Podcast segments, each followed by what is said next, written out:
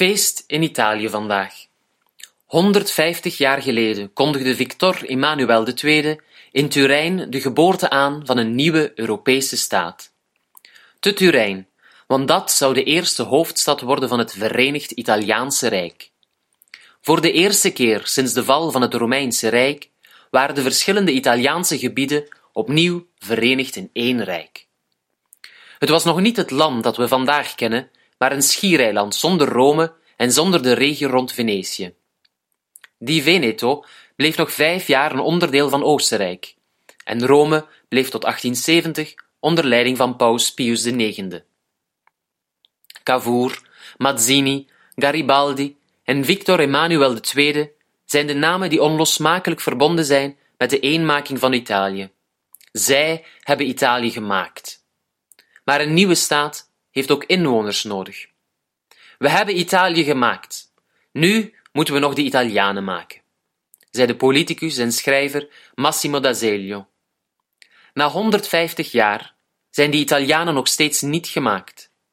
In het noorden wil de separatistische Lega Nord een eigen Padania als onafhankelijke staat. En in andere regio's voelt men zich meer verbonden aan die regio dan aan het land. De regering heeft beslist om 17 maart 2011 als extra feestdag aan de Italianen te geven. En dus moeten de mensen vandaag niet werken en kunnen we met z'n allen vieren. Overal in het land, maar vooral in de voormalige hoofdstad Turijn en in de huidige Rome, organiseert de overheid heel wat evenementen in open lucht. Jammer genoeg is de zon blijkbaar niet uitgenodigd. Het is alsof de Italianen niet mogen vieren. En eigenlijk willen heel wat Italianen niet vieren, want ze voelen zich niet Italiaans en zien dus geen reden om te feesten.